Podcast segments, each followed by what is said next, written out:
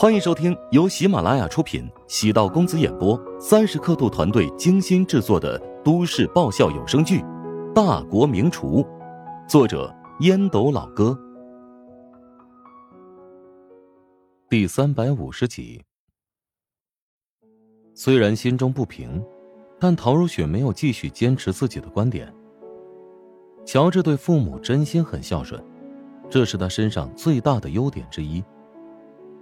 乔治难以看透，明明心机很深，在大是大非上，却是从不含糊，因此一眼能看透。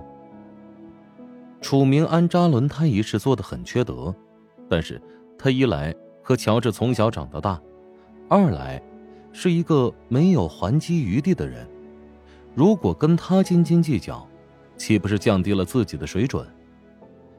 乔治现在有自己的事业。也有些身家，不能做自降身份的行为。扎胎一时爽，很快就后悔了。大过年的，如果乔治报警，将自己送到局子里，那可就不太好了。楚明安站在阳台上，目送路虎离去，才松了口气。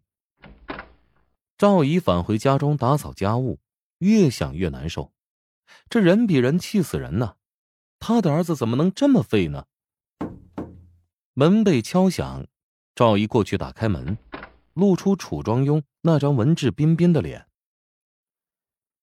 楚庄庸比赵姨小差不多十四五岁，父母去世的比较早，在楚庄庸的心中，长兄如父，长嫂如母，带着一堆东西过来拜年，身边站着一个二十六七岁的女孩，是楚庄庸的女朋友。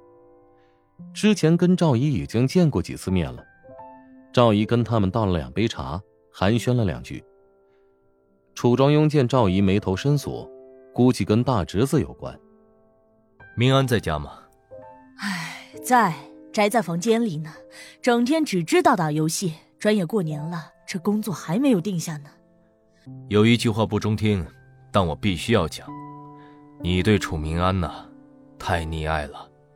嗯。他一点都不懂事儿。今天老乔一家回来了，我琢磨着呢，这小乔混得不错，厚着脸皮带着他去让小乔帮忙找份工作。结果啊，这明安耍少爷脾气，转身便走人，这将我气坏了。乔治答应帮忙了吗？很爽快的答应了，介绍了上海投资公司的经理，叫什么林平。林平，不会是我认识那个林平吧？哎。有没有其他的详细资料？没有，是乔治的朋友。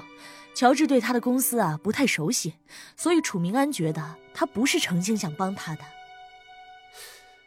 不知是否巧合，我也认识一个叫做林平的上海投资人，还跟他合过影呢。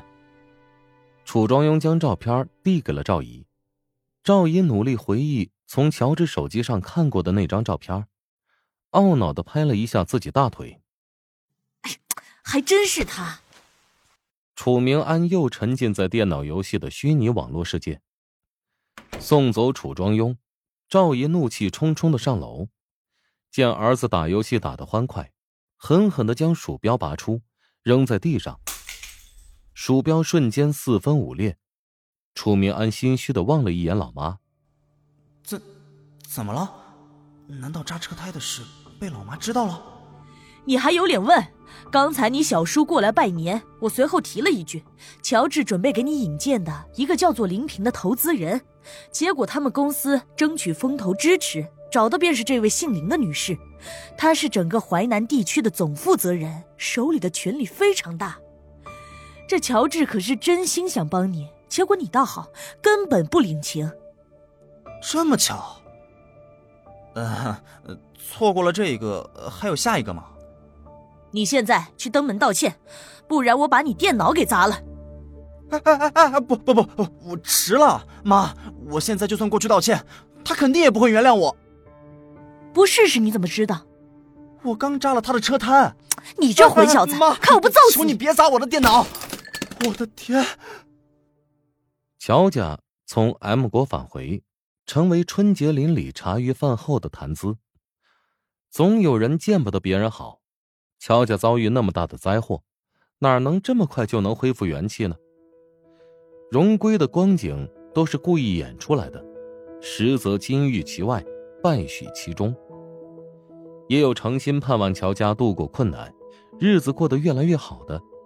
另外，乔家的小子也真混出了人样，老小区的居民消息也不闭塞，有人在淮南电视台今年的广告上看到乔治的身影。只有短短一两秒的时间，大家还是啧啧感慨。年轻人获取信息的渠道多，玩手机意外刷到乔治的视频。乔治打造了一个很有名的食堂，连大明星穆小都慕名前往。这一传十，十传百，乔治的形象悄然改变。小区能出个名人，还真是与有荣焉。柯青和乔元斌。在家里见了不少熟人，他们在 M 国这段时间，一直处于人生地不熟的状况。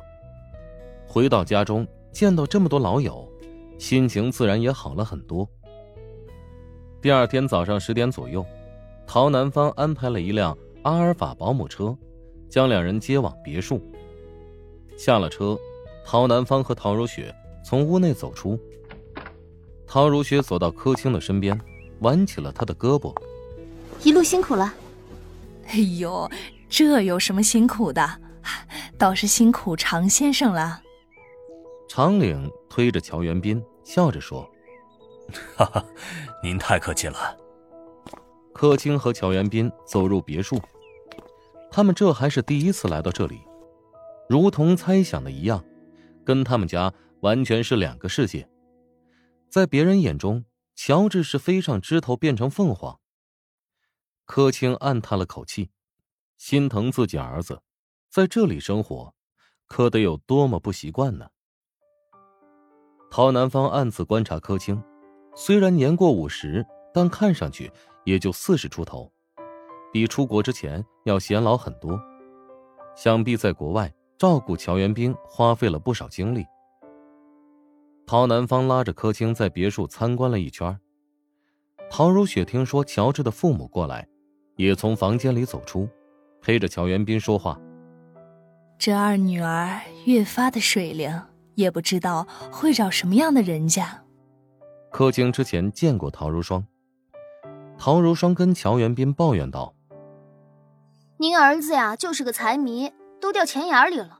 今天是除夕，他不好好在家里陪家人，却非要出去赚钱。”陶如霜不带恶意，乔元斌笑着附和。哎呀，是啊，没错，等他回来，好好的罚他。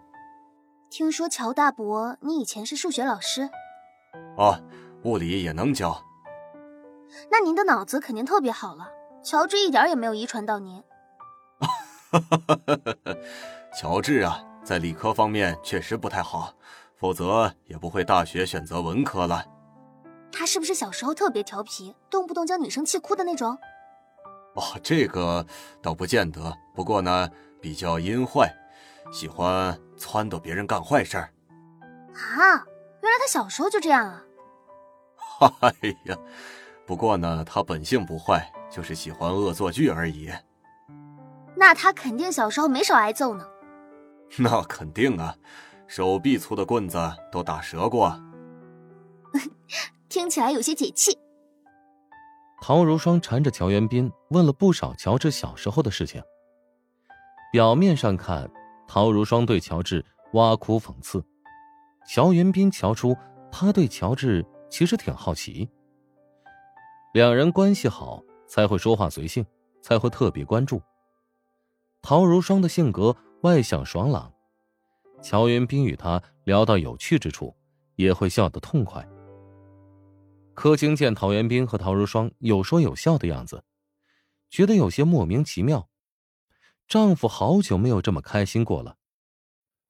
手机传来动静，陶如霜低声与乔元斌道：“我爸来了，我去拉他过来陪你聊天。”陶如霜在门口见到史嘉诚，手里提着袋子，冲自己笑：“你妈呢？”“你过来，我妈是同意的，怕什么？”自己回家还买什么东西啊？陶如霜从他手里接过袋子。啊，我托朋友找来的长白山老人参，很珍贵的。哇，强帮主，你又做什么好吃的？想知道？嗯。想知道更多美食秘籍，就点击 VIP 快更版收听吧。